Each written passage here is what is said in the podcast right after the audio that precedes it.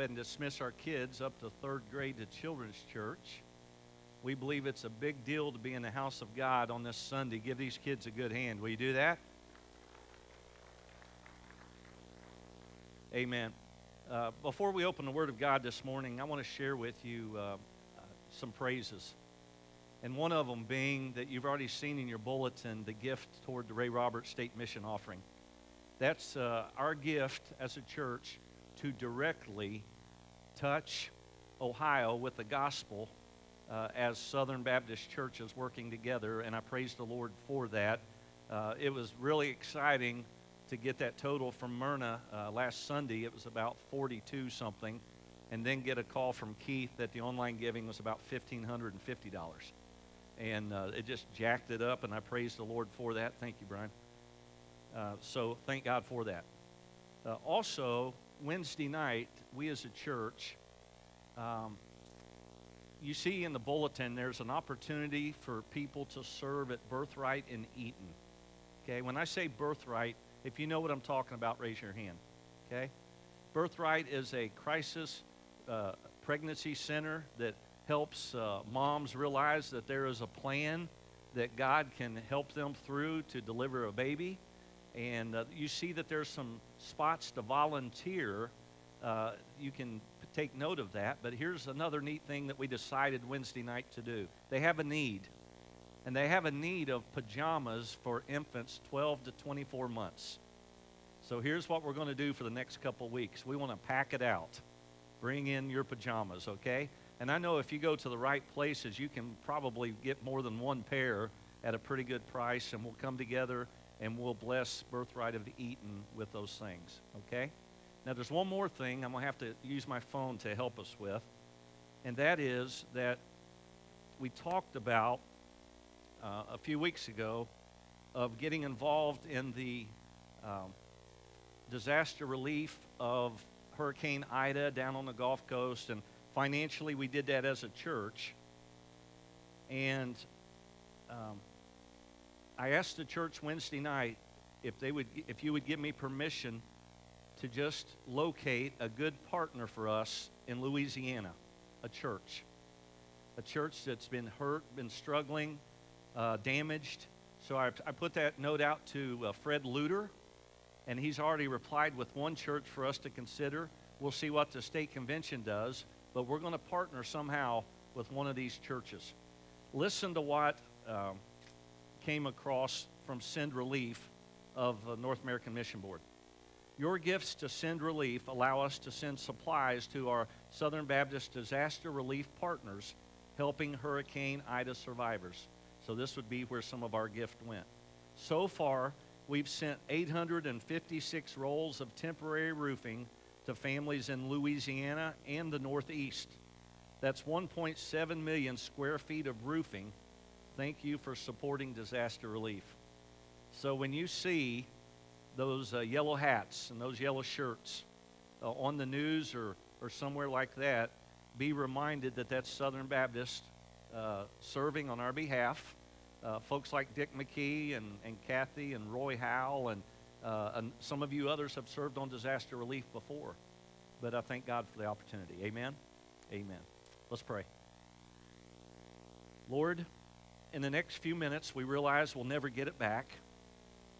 So I pray that your Holy Spirit would speak one more time.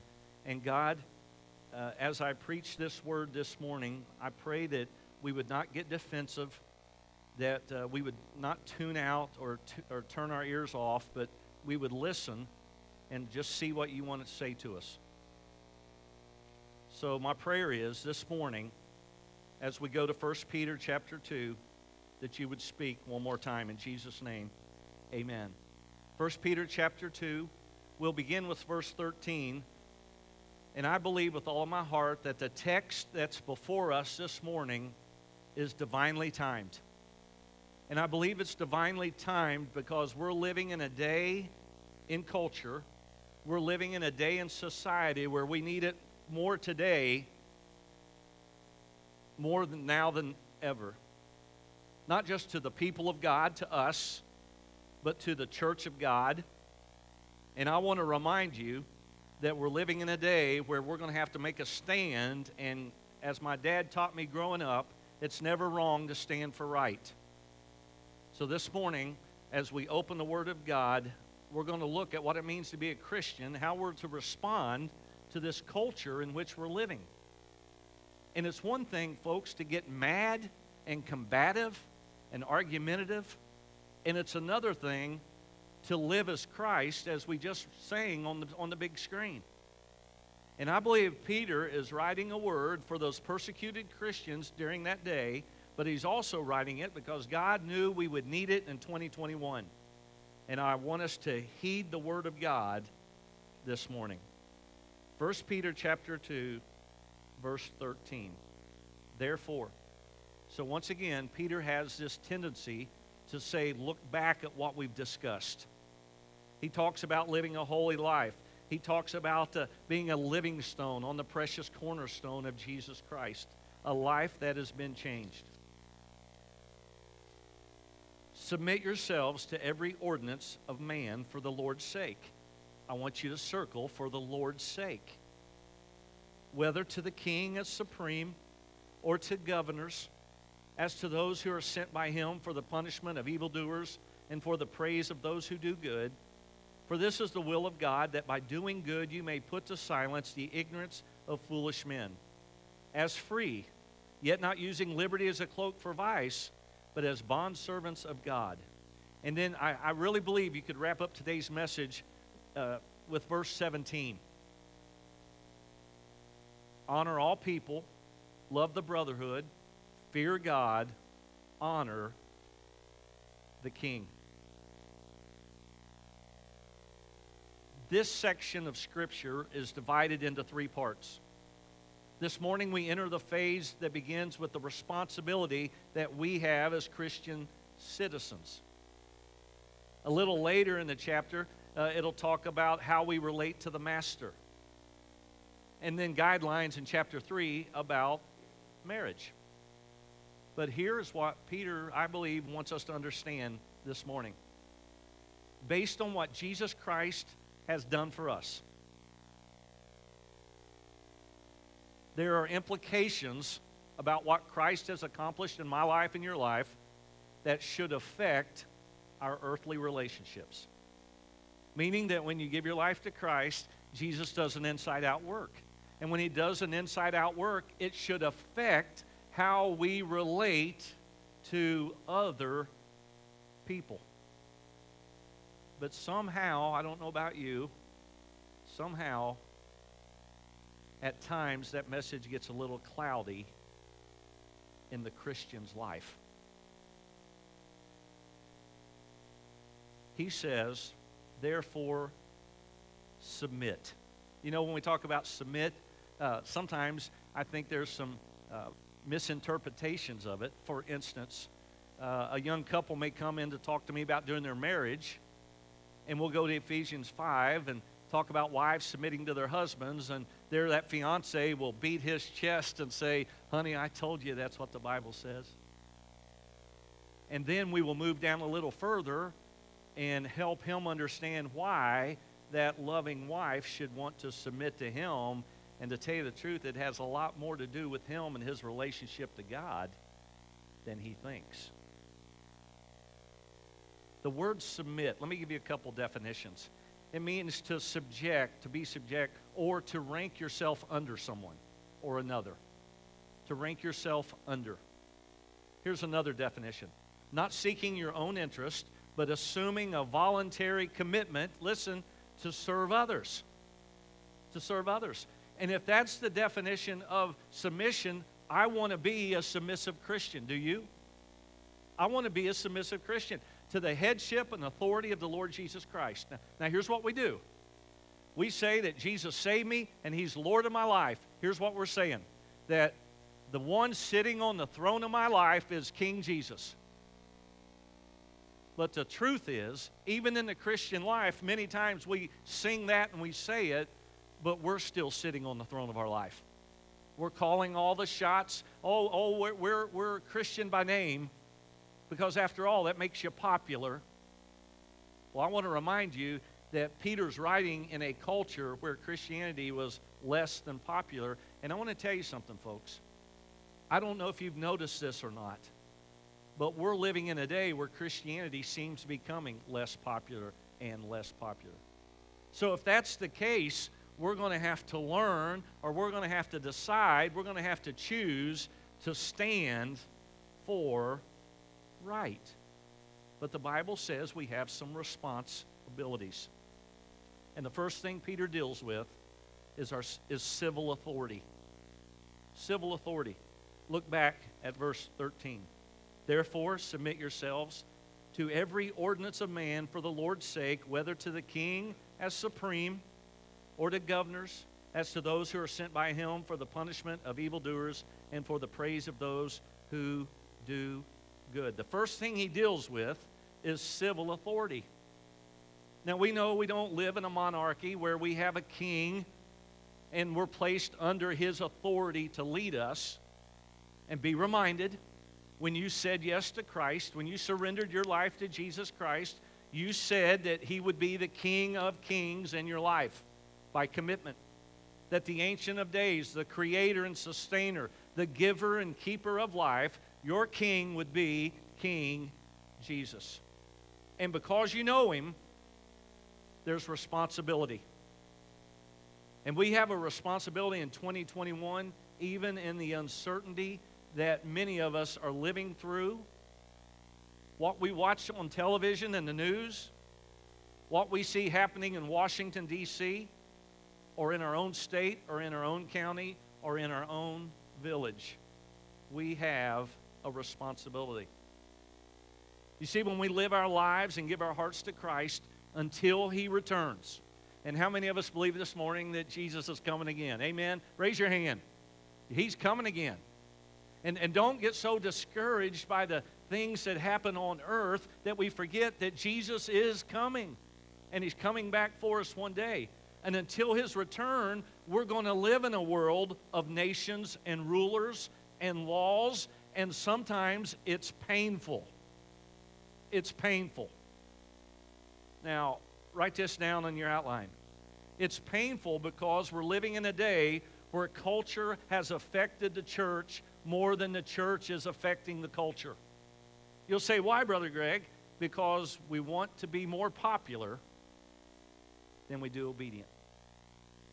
I'm not saying it's easy, but I'm saying we're living in a day where the battle is on. Now, do not get mad at me this morning. But I want to remind you something that we are to get our theology from the Word of God, not from the channel of news we watch on television. We are to get our theology from the Word of God, not from the latest tweets or how popular somebody is with how many followers they have. You see, when I watch politics, I see division, I see separation, I see hatred spewed, and I see oftentimes narrow vision. You'll say, Well, Brother Greg, you just described yourself. That's exactly why God has to deal with my heart and He needs to deal with your hearts. There is a responsibility of how we are to act when we give our life to Jesus Christ. Now, uh, follow, follow along with me here. As we think about we're living in a day where elections take place, we're living in a day where maybe the underdog wins or someone we least thought would be there is leading, what's our responsibility now? What's our responsibility then? Let me, let me, let me start with this. Number one, just recognize we may not agree on everything when it comes to earthly leadership. Can, can we say amen to that? That there may come times when there on earth when there's earthly leadership that we may not agree on everything and the authority of the one who has that leadership. What are you saying brother greg? Listen carefully. Don't be a griper. And that's what i need to repent of today. Don't be a griper. Don't be someone who sits on the sidelines and just looks for something to holler about here's another thing we've got to be careful of don't wish bad on others. Don't hope for failure when it comes to those that God has appointed to lead us. You'll say, Brother Greg, where are you getting that from? Hang on, we're getting ready to go to Romans chapter 13. Okay? You see, folks, leadership needs wise counsel. Amen? So our prayer should be, Lord, surround them with wise counsel. Um, uh, leadership needs prayer. The Bible tells us that. And what you and I do oftentimes, even as the church, is we magnify the mistakes, never acknowledge the positives, and it often comes down to listen to me, the simple fact of what party I'm aligned to. Folks, the Church of Jesus Christ is not Washington, D.C. The Church of Jesus Christ is a group of baptized believers who are saying, I've given my heart to Christ. He's changed me from the inside out. And even though I may not agree with everything that's happening with the world, I am clinging to faith in the one who's in charge of everything. And as I shared with the youth in Sunday school, who's coming again and will set his feet one day on the Mount of Olives because he's the one who's in charge and he's the one who controls it. You see, Jesus modeled how to relate to earthly leadership. And who in the world would ever think that, don't, don't misunderstand me, who, would ever, who in the world would ever think that Jesus would be the one to model that because he's the king? But yet he humbled himself, born of a virgin, lived a sinless life, walked as a man, and shared with his followers in Matthew 22 render to Caesar the things that are Caesar and to God the things that are God's. Jesus said, I will teach you how to be a good kingdom citizen. Now, put your marker in your Bible here, and let's go back to Romans chapter 13. Okay? Move quick. Romans chapter 13.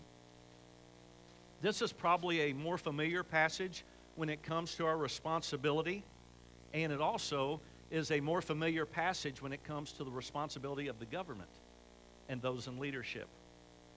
Beginning with verse 1, chapter 13. If you're with me, say amen. Let every soul be subject to the governing authorities. For there is no authority except from God, and the authorities that exist are appointed by God. How many of us this morning would say, Brother Greg, we believe the Word of God in this church? We do. Amen? Then, if we believe the Word of God, we have to believe what Paul's talking about here that no one is an authority that is not put there by God. Verse 2 Therefore, whoever resists the authority resists the ordinance of God, and those who resist will bring judgment on themselves. Verse 3 for rulers are not a terror to good works, but to evil. Do you want to be unafraid of the authority? Do what is good, and you will have praise from the same. For he is God's minister to you for good. But if you do evil, be afraid, for he does not bear the sword in vain. For he is God's minister, an avenger to execute wrath on him who practices evil. Therefore, you must be subject, not only because of wrath, but also for conscience sake. For because of this you also pay taxes, for they are God's ministers, attending continually to this very thing. Render therefore to all their due taxes to whom taxes are due, customs to customs, fear to whom fear, honor to whom honor. I believe what we see in Romans chapter 13 is the role the government should play in our lives as believers. And, and it's laid out here in, in, in this passage. For instance, number two in your outline First of all, government's role is ordained by God. Now, we believe that God is sovereign, do we not? That, uh, when I say the sovereignty of God, I believe that God knows what's going to happen. He controls what's going to happen. Everything that takes place is filtered through the loving hand of God. He knew you would be here this morning. That sovereign God knows what we're thinking today. That sovereign God knows if there's sin in our life that needs to be dealt with that sovereign God, listen, some of you have yet to give your life to Christ, loves you so much that he died for you, willing that you would come to him and accept the payment that's already been made. The sovereignty of God. But yet, I also recognize the responsibility of man. You see, the Bible says government is ordained by God. But why does it exist? Secondly, to cur- curtail evil, the Bible says, to execute wrath on those who practice evil. Now, when we turn on the 6 o'clock news at night, we see plenty of crime, do we not? And I'm amazed sometimes when a person commits a crime that their first defense is get me out of the consequences of the crime I've committed. Now, I know we might have some law enforcement in here, and, and law enforcement often sees the worst of people, the worst side of them. Folks, would we not agree this morning that when you look at trouble in the world in which we live, recognizing that we live in a sin sick society, do we not recognize that when we would, if we would just abide by the law, we could avoid some heartbreak? How, how many of you ever tap your brakes when you come into Camden 45 miles an hour? Huh? Oh, yeah. And then I look left and see if they were sitting there. And, and, and then I just kind of slow down. And, and I see those folks just humming through here sometimes. And I think, hey, payday's coming. Payday's coming. Well, listen to me. Government is to be a source of good. Good. Executing wrath on those who practice evil. But yet we realize this morning that we live in a day where things have turned and things have, have been twisted and, and we're not sure who to believe or what to believe. I'm glad this morning that I have the Word of God to give me peace in the culture in which we live. Now, 1 Peter, verse 13 down, Romans, chapter 13. Now I want you to go to the book of Acts, chapter 4. Just flip back one book to Acts, chapter 4.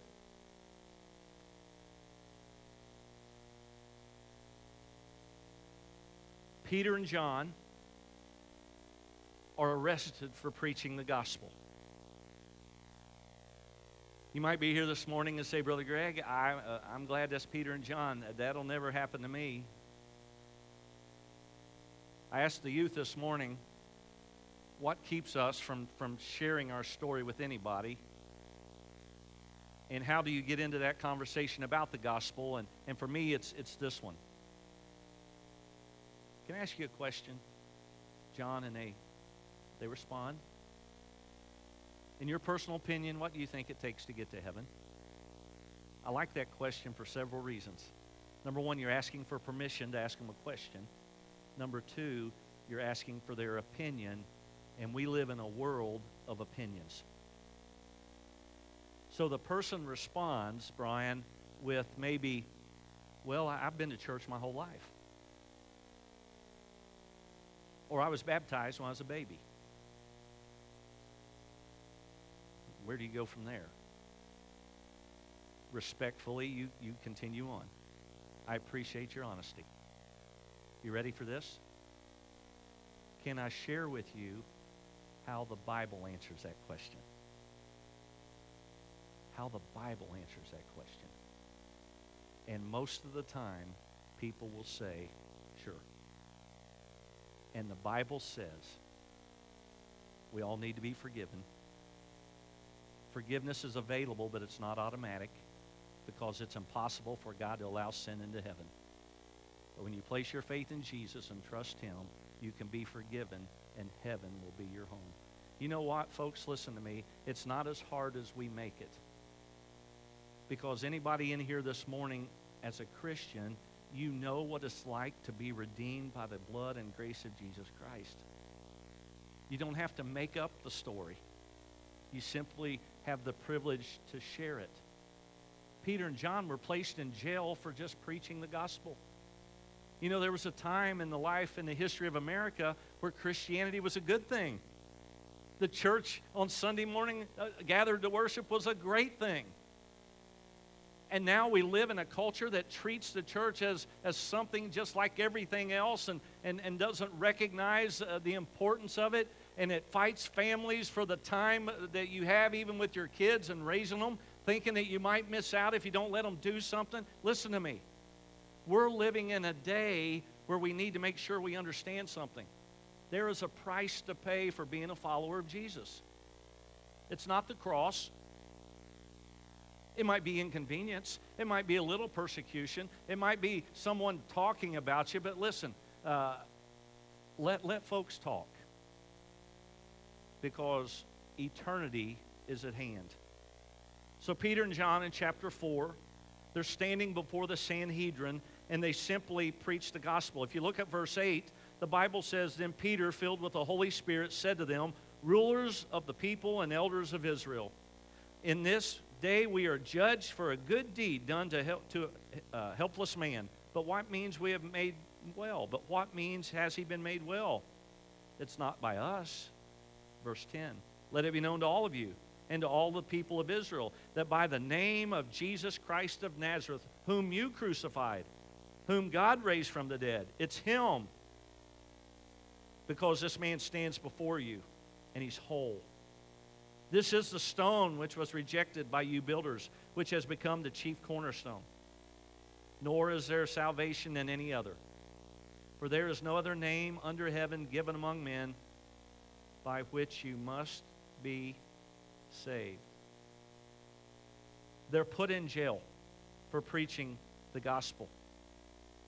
God miraculously does a work in their life, and, and the, the leaders can't understand what's happening verse 13, when they saw the boldness of Peter and John and perceived that they were uneducated and untrained men, they marveled. I love this. And they realized that they had been with Jesus. And seeing the man who had been healed standing with them, they could say nothing against it. So, what are we going to do with them? If we can't silence them, what are we going to do with them? Verse 17, but so that it spreads no further among the people, let us severely threaten them that from now on they speak to no man in this name. So they called them and commanded them not to speak at all, nor teach in the name of Jesus. But Peter and John answered and said to them, Whether it is right in the sight of God to listen to you more than to God, you judge for we cannot but speak the things which we have seen and heard. Now, they're on trial again in chapter 5. Go ahead and flip the page.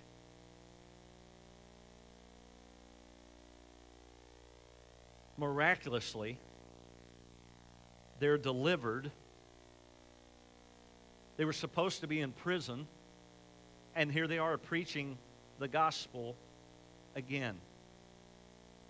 Verse 28 Did we not strictly command you not to teach in this name? And look, you have filled Jerusalem with your doctrine, and you intend to bring this man's blood on us. But Peter and the other apostles answered and said, We ought to obey God rather than men. Number three, there will be times where, you, where there'll be an exception to the principle of how you're going to follow, who you're going to follow, who you're going to listen to, and you're going to have to make the decision. I've had a number of people come to me and say, Would you write a letter for me about my religious convictions in regards to taking the vaccine? Folks, I love all of you but you're the one that needs to express your convictions. You see, what we do oftentimes is we try to get people to live through us. Uh, you know what I'm talking about. You've been to the Little League game where the dad or the coach puts so much pressure on Junior to be the greatest and the best, best and the biggest because maybe dad wasn't able to be that or wasn't able to do that. You can just see it. You can see the pressure on the kid's face, and you can just see how they cringe when they strike out someone trying to live vicariously through their child. But when it comes to your faith, when it comes to you standing, nobody can do it for you. Nobody can do it for you. Now, keep in mind, in Acts chapter 5, Ananias and Sapphira are already dead. They, they, they, they found out, the church found out, you don't play games with God. You don't keep back from God what is rightfully His. And they get to the point when Peter says, Listen, we have to answer the question we, are we going to obey God or are we going to obey men?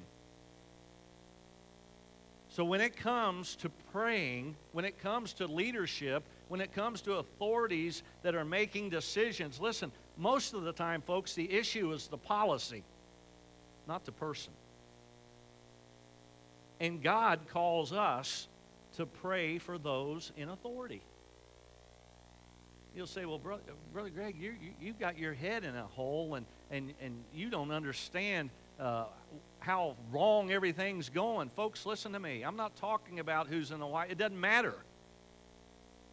The Bible says we are to pray for those who lead us. I would be, I would be a mess if I got up here this morning and thought that my church never prayed for me as your pastor. What, what should we pray for you, Brother Greg? Number one, to keep me clean and close. Number two, that God would give me a fresh word. That, that God would open up my heart and, and, that, and then what you see is what you get. And, and, I, and I realize that uh, we're living in a day where there's so much distrust, and, and, and oftentimes, folks, it's, it's, it's the, the policy that we're angry with, and, and we take that and we turn it into a person, and we forget what it's all about. And the Bible says we're to pray for those in authority. Now, I remember when Ohio, the, the first in 2020, in March, when Governor DeWine started shutting everything down, and I thought, man alive, would I not want to be the governor of this state right now?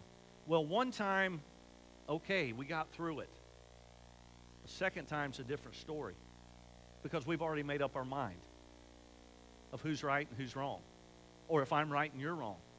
I, I want to remind you of something as the church of God. Because Jesus has changed your life, according to 1 Peter, we are not to act as the world acts. We're to love each other and to pray for each other and to lift up each other. And when we see our officials in Washington, D.C., or at the State House in Columbus, or the, the county in Eaton, or right here in the village of Camden, we're called to pray for those, listen, if we believe the Word of God, that God has allowed into that place of leadership for this moment. You say, Brother Greg, then why vote? Because God gives us the liberty to do that. We should never take our liberty, listen, number four, freedom in Christ should not be a cover up for anything ungodly. See, Paul dealt with that. They said, Oh, well, you're saying you're saved by grace through faith so you can live however you want to live. And, and Paul says, God forbid. God forbid that I live like that. I'm a bondservant to Jesus Christ. And because I'm a bondservant to Christ, my life should be different. Now go back to 1 Peter chapter 2. Verse 15 says, For this is the will of God, that by doing good you may put to silence the ignorance of the foolish men. You know, we can act foolish sometimes, can't we? We can act foolish by how we respond. You know, one thing I've learned uh, in the years of being your preacher? To not respond immediately when I'm upset. Okay? So Judy sends me a, a, a message from the office and says, Brother Greg, I need Monday, Tuesday, and Wednesday off. Before I respond no, I need to think about that. Maybe, maybe even ask the question, what's, what, what's going on? What, what do you need? What we need to do many times is just calm down. And I believe time does that. Um, Maybe, maybe you found out that your kids are FaceTiming everybody in the world, but they don't have time to call you. And, and, and, and you're getting a little bit aggravated. I, I believe sometimes just step back and take a deep breath and slow down. And don't respond quickly. Don't fire back that text instantly. Take some time. Remember who we are in Christ and as Peter writes, not letting the liberty that we have as a cloak for a vice, but remember that I'm a bondservant of Jesus Christ. Verse 17 honor all people, love the brotherhood, fear God, honor the king. So the hatred sometimes, listen, that is spewed out sometimes can be spewed out by believers. And that's contrary to what it means to be a bondservant of Christ. Now, years ago, we did a, campaign in Sunday school. Some of you might remember, and we called it Splash. So I want you to write the word splash down in your notes S P L A S H. Okay? The first S means show. Show people love. S P L. Show people love. How are you doing that? How are you doing that? You say, well, Brother Greg, it's hard for me to show people love. Uh, I'm not even loved in my own home, in my own household. Listen, you are changed by the power of God. He lives in you. Let God use you to be obedient to Him. Show people love, A S H, and share hope or share Him. You know what people need around us? They need to be splashed a little bit by this new life that's in us. They, they need to get a little water on them in the new life that's in us. Uh, I, I have a son in law and a grandson that like to go to Kings Island, and their favorite ride is Splash Mountain or something like that. Canyon, Grand Canyon, water, whatever it is. All I know about that ride is you get to walk around the rest of the day in wet underclothes. That's not fun for me. That's not my ideal fun. Splashed. And people like that so well that there's a place you can stand to watch it that you might even as well get wet from the splash of others. I believe Peter is saying when your life is changed, listen, it will even change how you relate to the civic authorities in your life. I, wonder this morning would we, would we claim, uh, does heaven know that the President of the United States has been being prayed for from Camden, Ohio? From some of us. But we live in a culture that says if you didn't vote for him, he's the enemy. Folks, the enemy is the devil. The enemy is the one who sells a lie. The enemy is the one who makes bad look good. And our hope is in Jesus Christ. Amen? And, and our job this morning is to proclaim Him and to share that He can set you free from the bondage of hatred, from prejudice, anything in your life that would keep you from being the man or woman of God He wants you to be. Freedom in Christ should never be a cover up for anything ungodly. And we're living in a day where we wonder who's telling the truth. Who can we believe? Who can I trust? And all I can tell you as your pastor this morning is that there is, there is one that we can. And it's His word that we can. And it's His word that we're to stand on. You say, Brother Greg, I can't do it. No, you can't. You can't by yourself. You can't do it alone. It's got to be the Holy Spirit in you. Amen? The Holy Spirit in you can. And He who began a good work in you is faithful to complete it. It's God in you that can help you to love those that don't love you. It's God in you that's bigger than whatever hang up we have. It's God in us that can help us get over the fear of ever asking someone, in your personal opinion, what do you think it takes to go to heaven? So we got to stand. And this morning, I choose to stand on the Word of God. God, help me to love people more. Help me to love our church family more. Help me to love Camden more.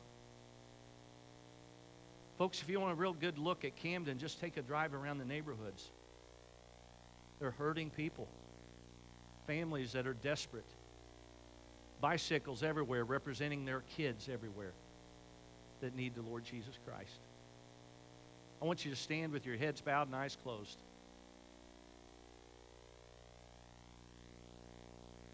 And I simply want to ask you a question. Who do you pray for? Who do you pray for? You know what Jesus prayed from Calvary? Father, forgive them, for they don't know what they're doing. Father, forgive them, for they don't know what they're doing.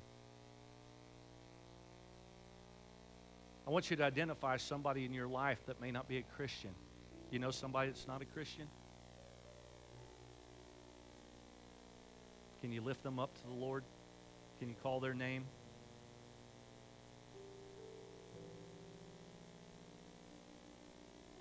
The invitation is very simple. God's dealing with any hearts, the altar's open. If you've never given your life to Christ, boy, God's brought you here today for this reason. And I'm going to be waiting right here. And I'll pray with you if today's your day. Say, Brother Greg, how do I know if God's dealing with me? Do you, do you sense a drawing? Do you feel like you're the only one in the room I'm talking to? That's the Holy Spirit. So if you if you need to come, now's the time.